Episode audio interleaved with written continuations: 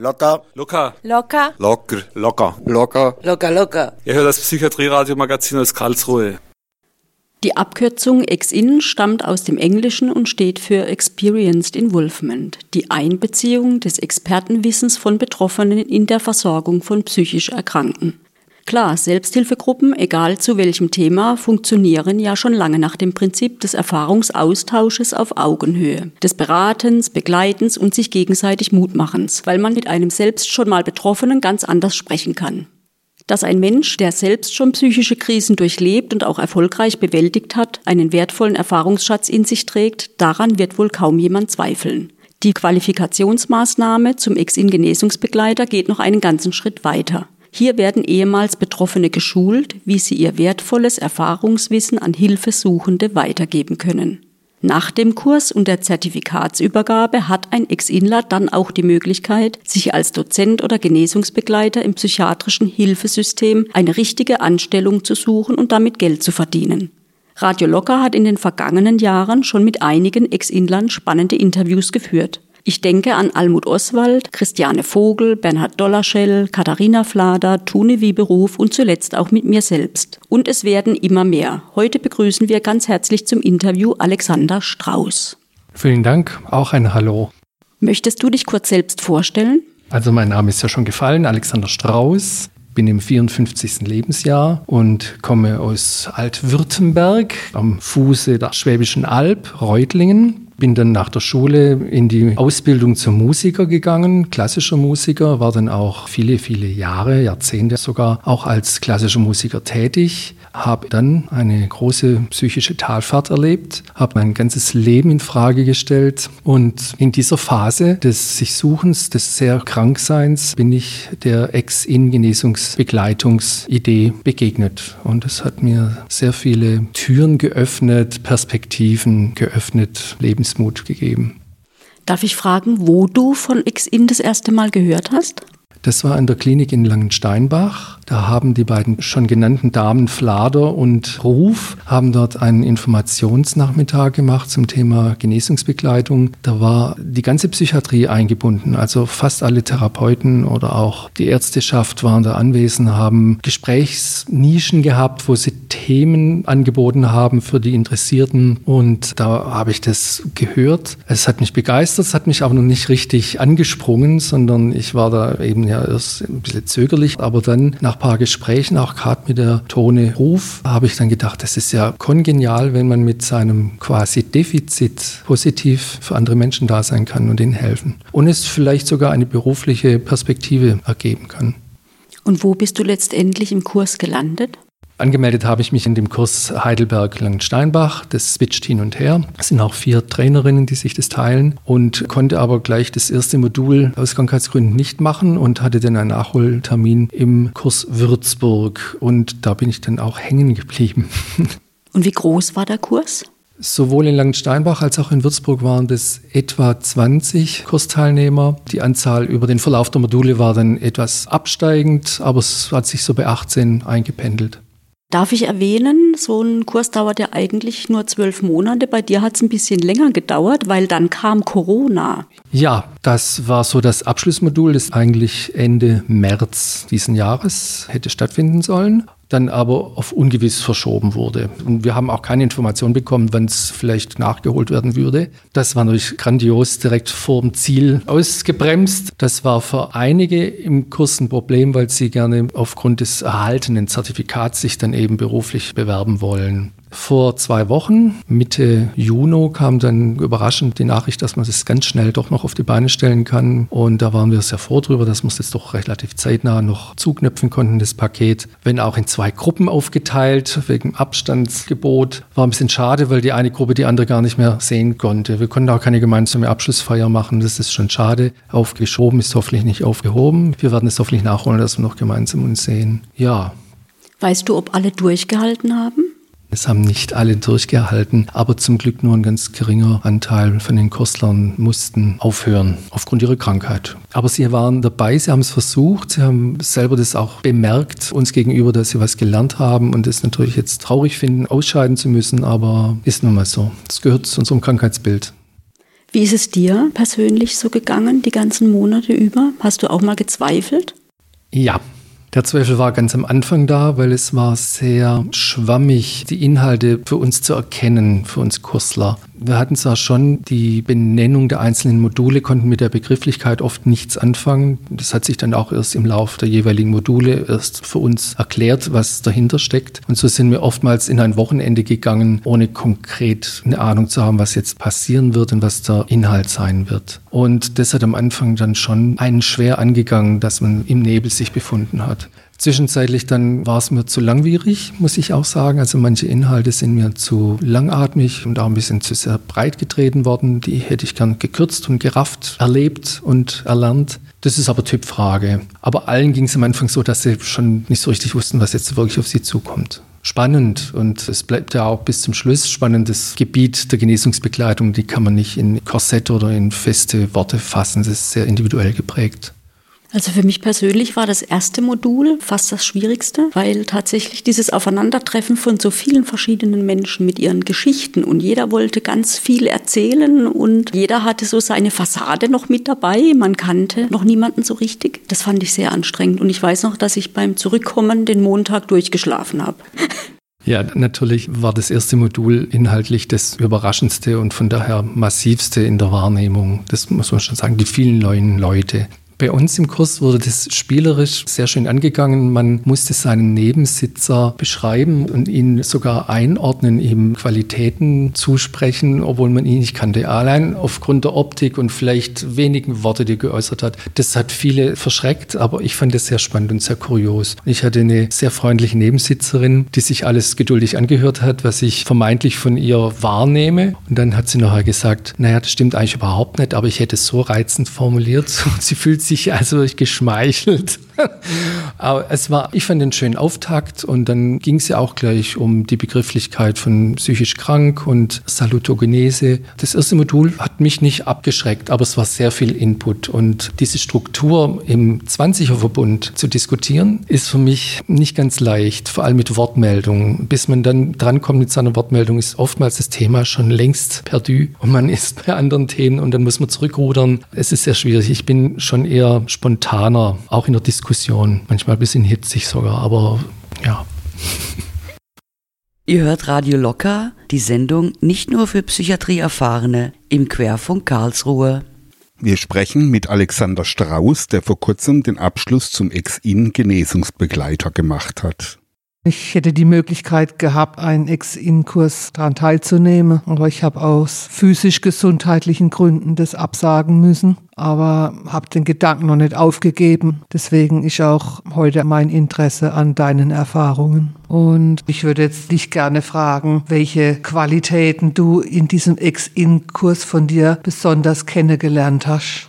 Im Kurs selber eher weniger, sondern hauptsächlich den Praktika, die ich gemacht habe. Da konnte ich viel selber von mir kennenlernen, aber auch mich einbringen und das dann wiederum in den Modulen einbringen. Ich möchte jetzt dadurch überhaupt nicht diese Arbeit bei der Ausbildung kleinreden, aber vordergründig wichtig waren für mich die Praktika. Und dort habe ich wahrgenommen, dass meine mir oft bescheinigte Empathie wirklich vorhanden ist und auch gut greifen kann und eben im Hinblick auf meine eigene Erkrankung ich subtiler rangehe, Leute aufzufordern, sich mit mir abzugeben, was ja wiederum den Patienten ja helfen soll, indem sie einfach mich wahrnehmen. Allein schon durch meine Präsenz, dass ich Hoffnung geben kann, dass ich mich ja so weit stabilisiert habe, dass ich in einen Beruf gehen kann und zum anderen, dass ich den Leuten ein Forum biete, auf mich zuzugehen, mich zu fragen, was ich hier mache. Da fängt es ja schon an, dass ich dann erläutere, woher ich komme. Und manche Patienten, insofern sie wirklich auch schon reflexionsfähig sind, dann sehr interessiert mir Fragen gestellt haben, die jetzt nicht irgendwie höflichkeitsmäßig daherkamen, sondern ich merkte, das ist, drängt sie wirklich so Fragen zu stellen. Und sei es ja, wie bist du dazu gekommen, dass du deine Krankheit annimmst und nicht bloß dagegen kämpfen möchtest, sondern dass du sagst, ist ein Teil von mir.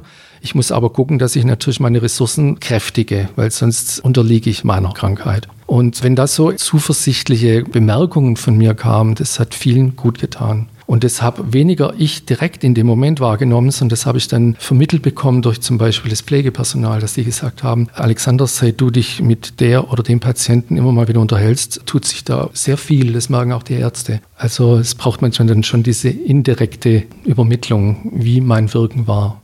War das dann sehr schwer, solch ein Praktikum zu finden, von dem du auch geglaubt hast, dass du deine Stärke so gut einbringen kannst? Es gibt zwei Pflichtpraktika in der Ausbildung. Ich habe drei Praktika machen können und dürfen. Das eine war in der Soteria am Bodensee. Da waren die Türen wirklich offen. Das war bekannt dort, was Genesungsbekleidung bedeutet. Das Personal dort arbeitet eigentlich fast auch schon in dieser Richtung. Also die haben sehr viel eigenen Feedback an psychiatrischer Erkrankung oder dass jetzt wirklich psychisch krank waren. Aber dort war es wirklich ganz schön für mich anzukommen, ohne Widerstände zu spüren. Bei den anderen Praktika war es schon so, dass ich Pionierarbeit leisten durfte. Das hat mir aber sehr Spaß gemacht, weil ich gemerkt habe, da gibt es wirklich ganz ungläubige, widerständige Personen Personen, aber es gibt auch sehr neugierige und es gibt Leute, die schon sich auch gut informiert haben. Das war eine gesunde Mischung auch irgendwie. Generell aber bei der Patientenschaft wurde es sehr begrüßt, so empfand ich das und habe das eben auch wieder gespiegelt bekommen, dass sie jemand haben, in dem sie sich über sich und auch über mich unterhalten können, ohne jetzt die Bevormundung der Einrichtung zu spüren, sondern es ist das, was man Peer nennt. Also es war ein Gespräch auf Augenhöhe. Sie wussten, ich bin krank, ich war sehr krank, ich bin jetzt immer noch krank, aber stabiler. Wie habe ich das gemacht und diese ganzen Fragen, die sich da hinterher schleppen. Ich habe jetzt so den Vorzug eher den Praktika gegeben. Natürlich findet aber auch in diesem theoretischen Unterricht, der im Kurs stattfindet, auch viel, viel Informatives statt, wie zum Beispiel das Kennenlernen anderer Krankheitsbilder als des eigenen. Und die Möglichkeit, sich da wirklich mit den Personen direkt und unter vier Augen sich darüber zu unterhalten und Fragen nachzustellen. Das, was nachher eben auch dann in der Praxis einem passiert. Wenn ein Patient mich fragt, was ist deine Krankheit und ich bin bereit, darüber zu reden, lockere ich vielleicht bei ihm auch die Bereitwilligkeit, über seine Sachen Sachen zu reden. Also oftmals habe ich gehört von Ärzten, dass die Bereitschaft, doch in Kommunikation mit Fachpersonal zu treten, besser funktioniert, wenn sie jemanden haben, dem sie auch in einer neutralen Ebene wie im Genesungsbegleiter auch noch begegnen und mit dem sich austauschen können. Es scheint aber auch fürs Leben zu bilden, wenn man Leute kennenlernen kann und eine Breite an Erfahrungen macht schon nicht nur eine Ausbildung, um dann tätig zu sein als helfend im psychiatrischen Bereich, sondern ich denke, dass es das eigene Spektrum und die Begegnungsfähigkeit auch erweitern kann, wenn man so unterschiedliche Menschen kennenlernt. Dabei wollte ich aber auch fragen, ob es da auch kritische Zusammenstöße geben kann, also richtige Schwierigkeiten kann das auch vorkommen mit Kursteilnehmern. Also bei 20 Personen in einer Runde, alle mit einer psychischen Belastung, da knallt es natürlich schon, da menschelt's. Bei uns im Kurs muss ich sagen, es war zum Glück nichts Dramatisches. Es ließ sich wirklich zügig und gütlich aus dem Weg räumen, wenn es mal Gnatsch gab. Da habe ich von anderen Kursen gehört, dass es manchmal wirklich kleine Scharmützel gab, die also wirklich lang, lang anhielten und sogar so eine Entzweiung waren. Das kann schon passieren, aber letztendlich überwiegt diese Erfahrung, dass man Menschen kennenlernen kann, intensiv und intim zum Teil kennenlernen kann, mit denen man vielleicht freiwillig sich gar nicht abgeben würde, sage ich mal. Also man wird ja da zwangsvergemeinschaftet. Das meine ich jetzt aber nicht im dramatisch schlimmen Sinn, sondern in dem Sinne, dass man zusammengeführt wird und miteinander zu tun hat, Interesse entstehen kann. Es kann aber auch natürlich eine Antipathie entstehen zwischen Leuten, ist klar. Aber es ist eine ganz tolle Möglichkeit, voneinander zu lernen. Und es treffen sich die unterschiedlichsten Charaktere und auch die unterschiedlichen Bildungstypen in dieser Runde ein. Das ist eine sehr, sehr spannende Sache. Ihr hört Radio Locker, die Sendung nicht nur für Psychiatrieerfahrene im Querfunk Karlsruhe. Wir sprechen mit Alexander Strauß, der vor kurzem den Abschluss zum Ex-In-Genesungsbegleiter gemacht hat.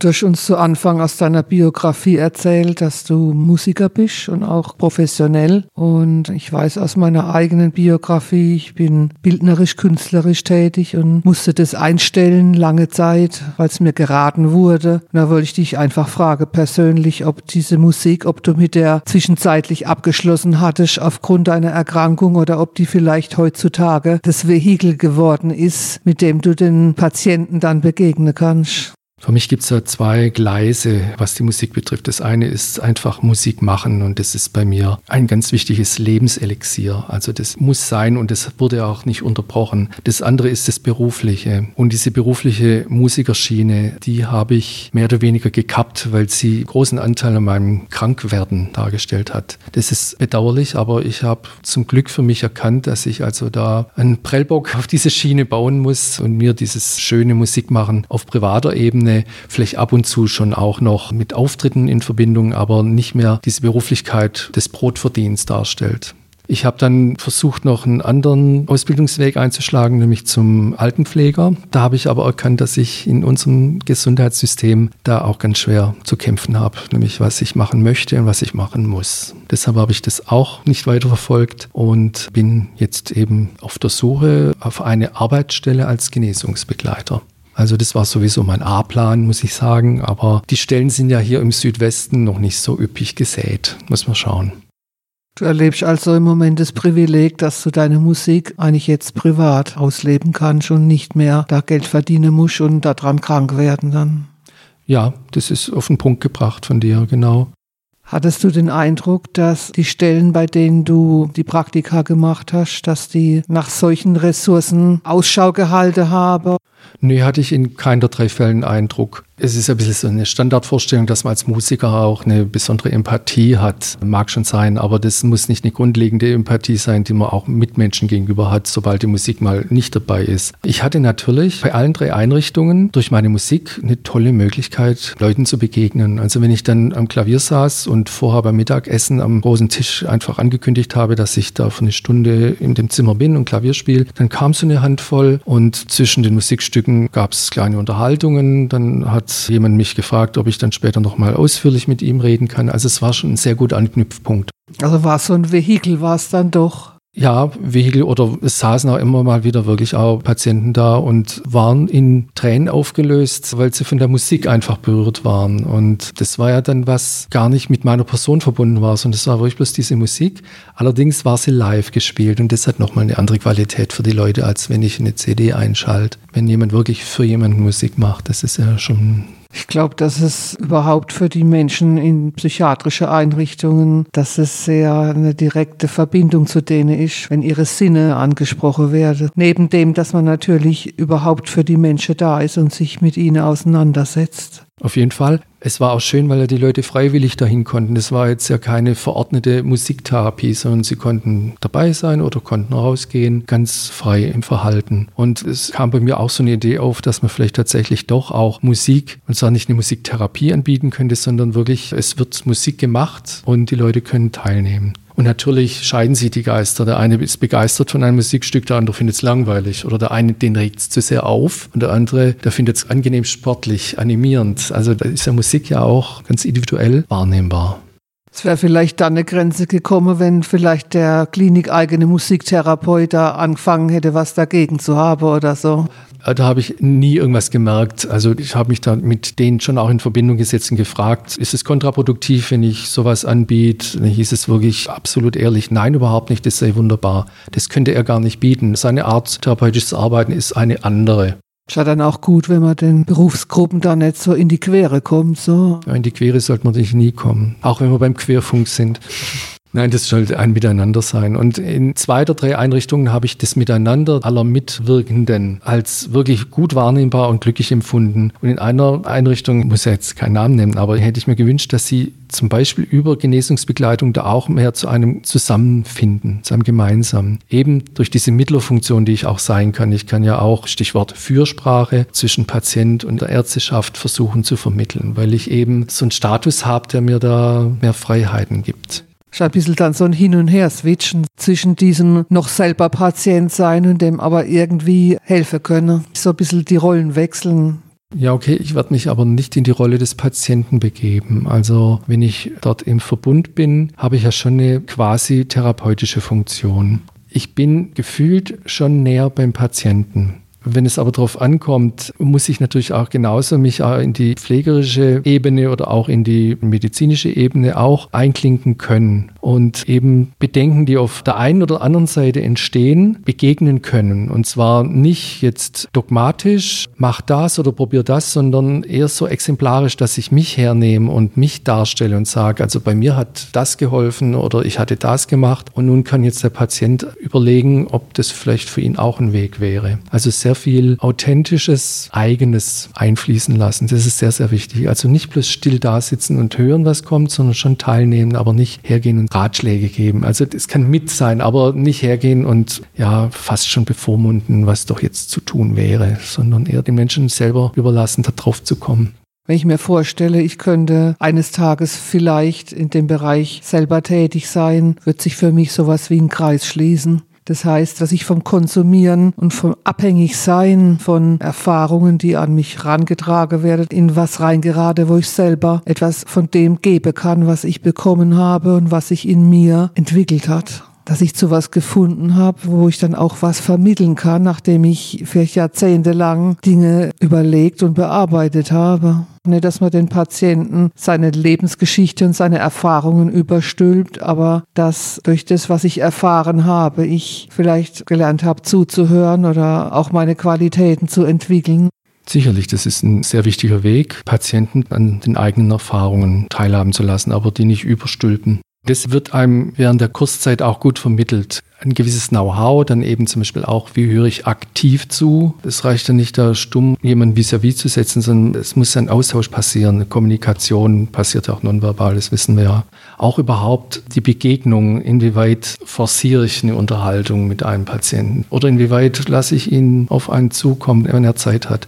Das bedingt aber dann, dass man eine gute Präsenz zeigt als Genesungsbegleiter. Also ich bin zum Beispiel jetzt gerade sehr dabei, das zu verfechten, dass man nicht bloß irgendwie diese zwölf Stunden im Monat Präsenz in der Einrichtung hat, weil das finde ich nicht so stimmig, weil als Genesungsbegleiter sollte man auch spontan zur Verfügung stehen können, wenn ein Patient jetzt Unterhaltungsbedarf hat und nicht sagen können, ja, ich bin dann nächste Woche wieder da. Und bis dahin ist ja zum Beispiel auf einer Akutstation ja wieder die Welt fünfmal gedreht. Und deshalb sollten wirklich Stellen auch geschaffen werden für Genesungsbegleiter, die wirklich ordentliche Präsenzzeiten ermöglichen. Weil ein Verhältnis erstmal aufgebaut werden muss. Und dann entwickelt sich das. Es ist ja nichts, was man so hoppla hopp schnell macht wie Kartoffeln in die Fritteuse, sondern das ist ja wirklich ein schöner, langer Garungsprozess.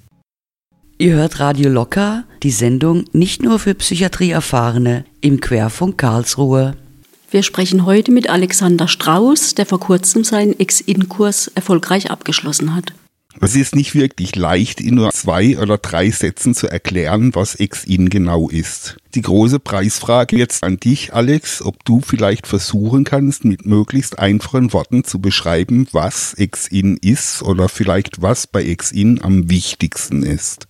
Vielleicht ein Vergleich aus einem anderen Bereich. Wenn ein Lehrer, der Schülern einen Inhalt vermitteln möchte, selber sehr kämpfen musste als Schüler mit dem Annehmen dieses Inhalts und dann seine Tricks entwickelt hat, wie er das dann doch gut schafft, hat ein besseres Verständnis für solche in Anführungsstrichen schwachen Schüler, die er jetzt unterrichten muss. Und das ist vielleicht ein gewisser Berührungspunkt, den auch wir Genesungsbegleiter haben, weil wir eben diese wirklich eigene Erfahrung der psychischen Erkrankung in uns haben. Und der große Erfahrungsschatz, der hilft uns, ein Verständnis aufzubauen, wiederum anderen Kranken gegenüber, die sich hoffnungslos wähnen oder die wirklich nur mit Widerlichkeiten kämpfen müssen, dass man denen helfen, zum Beispiel auch klarer zu blicken, weil wir einen gewissen Abstand haben, aber eben nicht abstandslos sind, sondern wir haben sehr viel Erfahrung ein Satz, den eine Mitkurslerin geprägt hat, als sie erzählt hat, was ihr Vater so ihr gegenüber mitgeteilt hat nach dem Motto, was hast du denn schon auf die Beine gestellt in deinem Leben? Und ihre Antwort war anscheinend, ich mich, und zwar immer wieder.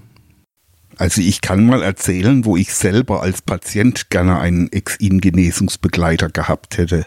Ich war erst 15 Jahre nach meinem ersten Unfall oder auf Deutsch eigentlich erst viel zu spät in der Klinik. Unter anderem, weil ich natürlich auch Angst hatte, weil ich gar nicht wusste, wie es dort ist und was da eigentlich passiert. Oder auch die erste Woche in der Klinik, wo ich erstmal einordnen musste, wollen die mir jetzt wirklich helfen oder wollen die mich einfach nur mit Medikamenten vollstopfen oder all so ein Zeug, was man da so denkt. Ich glaube, wenn ich da jemand gehabt hätte, der alles schon mal mitgemacht hat und mir vielleicht einfach nur gesagt hätte, wie das bei ihm so war oder was jetzt als nächstes passieren wird, dann hätte ich wahrscheinlich weit weniger Angst gehabt und wäre vielleicht sogar freiwillig oder auf jeden Fall viel früher in die Klinik gegangen. Genau da sehe ich eigentlich eine große Chance für Ex-In. Gerade die Zeit vor und auch die erste Zeit in der Klinik ist für Patienten wesentlich einfacher, wenn jemand da ist, der einem einfach nur aus eigener Erfahrung sagen kann, warum jetzt gerade was passiert. Auf jeden Fall.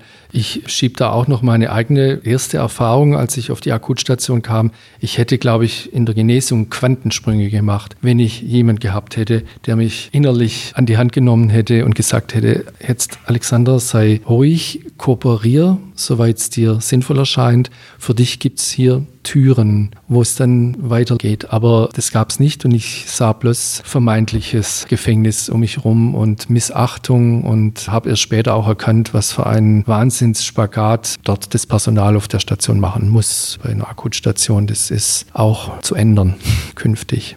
Ich hätte jetzt auch noch eine Frage zum Abschluss. Fühlst du dich durch den Kurs jetzt gut vorbereitet auf deine zukünftige Aufgabe? Auf einer Skala von 1 bis 10 würde ich sagen eine 6. Es ist unabdingbar, dass man diese praktische Erfahrung macht. Und das menschliche Begegnen, das kann man in der Form nicht im theoretischen Unterricht probieren. Selbst wenn wir gegenseitig als Sparring-Partner waren, wir 20. Es ist ein anderes Setting, sondern wenn du dann wirklich in einer Einrichtung bist, wie auch immer sie gestaltet ist, ist es anders. Du hast konkrete Patienten und du hast über dir eine Hierarchie von Ärzten oder Therapeuten und das muss ja ineinander greifen. Das ist ja dort in der Ausbildung so überhaupt nicht. Also auch die Begegnung, wenn es mal Alltag ist, du mit Patienten oder Klienten zu tun hast, muss ja auch reagieren können. Da ist ja auch nicht jeder Tag gleich. Und man muss auch sich selber bedenken. Also das war ein großer, gewichtiger Punkt, dass ich gesagt habe, ich muss auf mich achten. Ganz wichtig. Ich muss auch sagen, stopp bis hierher oder ich kann mit dem oder dem Patienten, ich kann nicht. Und wenn ich nicht kann, bringe ich ihm ja auch nichts oder ihr. Also nehme ich mich dann da raus. Also das sich rausnehmen können und dürfen muss ein gewichtiger Punkt bleiben bei dieser Art von Arbeit. Nicht wie in der Pflege. Ich habe den Auftrag, ich muss allen Medikamenten geben. Ich kann nicht sagen, dem gebe ich, dem nicht oder so ähnlich, weil ich keine Lust habe. Aber da ist es ganz wichtig, dass meine Möglichkeiten, meine Verfassung stimmig sind. Darüber hinaus fand ich auch noch in der Ausbildung sehr gut, dass wir auch Themen behandelt haben wie rechtliche Belange. Das sollte man schon auch grundlegendes Wissen haben. Und ich bin dankbar für diese persönlichen Begegnungen, vor allem die persönlichen Begegnungen außerhalb des Kurses, also in Pausen. Da entstanden für mich die besten Unterhaltungen, ehrlich gesagt. Die Ausbildung hat uns zusammengeführt. Es hat zwei Trainer gegeben bei mir, die hervorragend dieses Konglomerat von Menschen geführt hat. Das muss ich auch sagen, ist auch eine Riesenaufgabe und haben sie sehr, sehr gut gemacht. Ich bin gespannt, wie die ganze Sache insofern weitergeht, weil es soll ja tatsächlich doch über kurz oder lang eine berufliche Ausbildung in der Qualität werden. Das bedeutet dann natürlich ganz arg, dass alles wesentlich restriktiver und geformter und gefasster wird und normierter wird. Jetzt atmet es gerade nur den ganz großen Geist des Pionierismus und hat so eine individuelle Freiheit. Das wird sicherlich, wenn das dann ein Berufsbild wird und eine Ausbildung wird, ganz anders werden. Da werden Prüfungen kommen, lauter solche Dinge, die gab es bei uns gar nicht. Es gab zwei Berichte über die Praktika, es gab ein Portfolio zum Schluss, der dann das ganze Jahr im Resümee behandeln sollte. Es gab eine Abschlusspräsentation, aber es gab schon gar keine Benotung, sondern es gab ein Bestanden oder ein nicht bestanden. Bestanden haben alle bei uns zu Recht. Ja, Alex, vielen Dank für das offene Gespräch. Wir finden ganz klasse, was du alles erzählt hast, was du alles erfahren hast, wünschen dir auf deinem Weg und vor allem auf dem Weg in die neue Rolle, die ja ganz bestimmt spannend wird, je nachdem, wo du unterkommst. Ich wünsche dir tatsächlich, dass du auf deinem Weg deine Rolle findest, dass du nicht den Mut verlierst, auch wenn es mal schwierig wird, weil es gibt natürlich auch Fachpersonal, die nicht so ganz begeistert ist, dass wir kommen. Es gibt aber auch ganz viel Professionelle, die ganz viel Fragen an uns haben und die sich auch unglaublich für unsere Arbeit interessieren. Und wir wünschen dir alles Gute. Das sage ich vielen Dank in die Runde und auch für euch, für eure Arbeit hier. Weiterhin gutes Gelingen und viel Spaß, interessante Begegnungen. Und das wünsche ich natürlich auch allen, die in der Psychiatrie arbeiten, dass sie durch uns interessante Begegnungen bekommen. Seit Mai diesen Jahres gibt es neue offizielle Internetseiten von Ex-In Deutschland und allen Landes- und Regionalverbänden. Allgemeine Informationen, was Ex-In ist und was ihr tun müsst, wenn ihr an einem Ex-In-Kurs teilnehmen möchtet, findet ihr unter exinakademie.de. Also Ex-In schreibt sich EX-IN und die gesamte Adresse ist dann ex-in-akademie.de exinakademie.de. Das ist die Internetseite vom Exin Deutschland e.V. Exin gibt's auch in Österreich und in der Schweiz. Karlsruhe gehört zusammen mit Heidelberg zu Exin Rhein-Neckar. Die Internetseite ist dementsprechend exinrheinneckar.de. Also ex-in-rhein-neckar.de. Die nächsten Ansprechpartner befinden sich im SRH-Klinikum in Langensteinbach. Die E-Mail-Adresse ist kontakt at ex-in-rhein-neckar.de. Also kontakt at ex-in-rhein-neckar.de. Oder deutschlandweit unter info at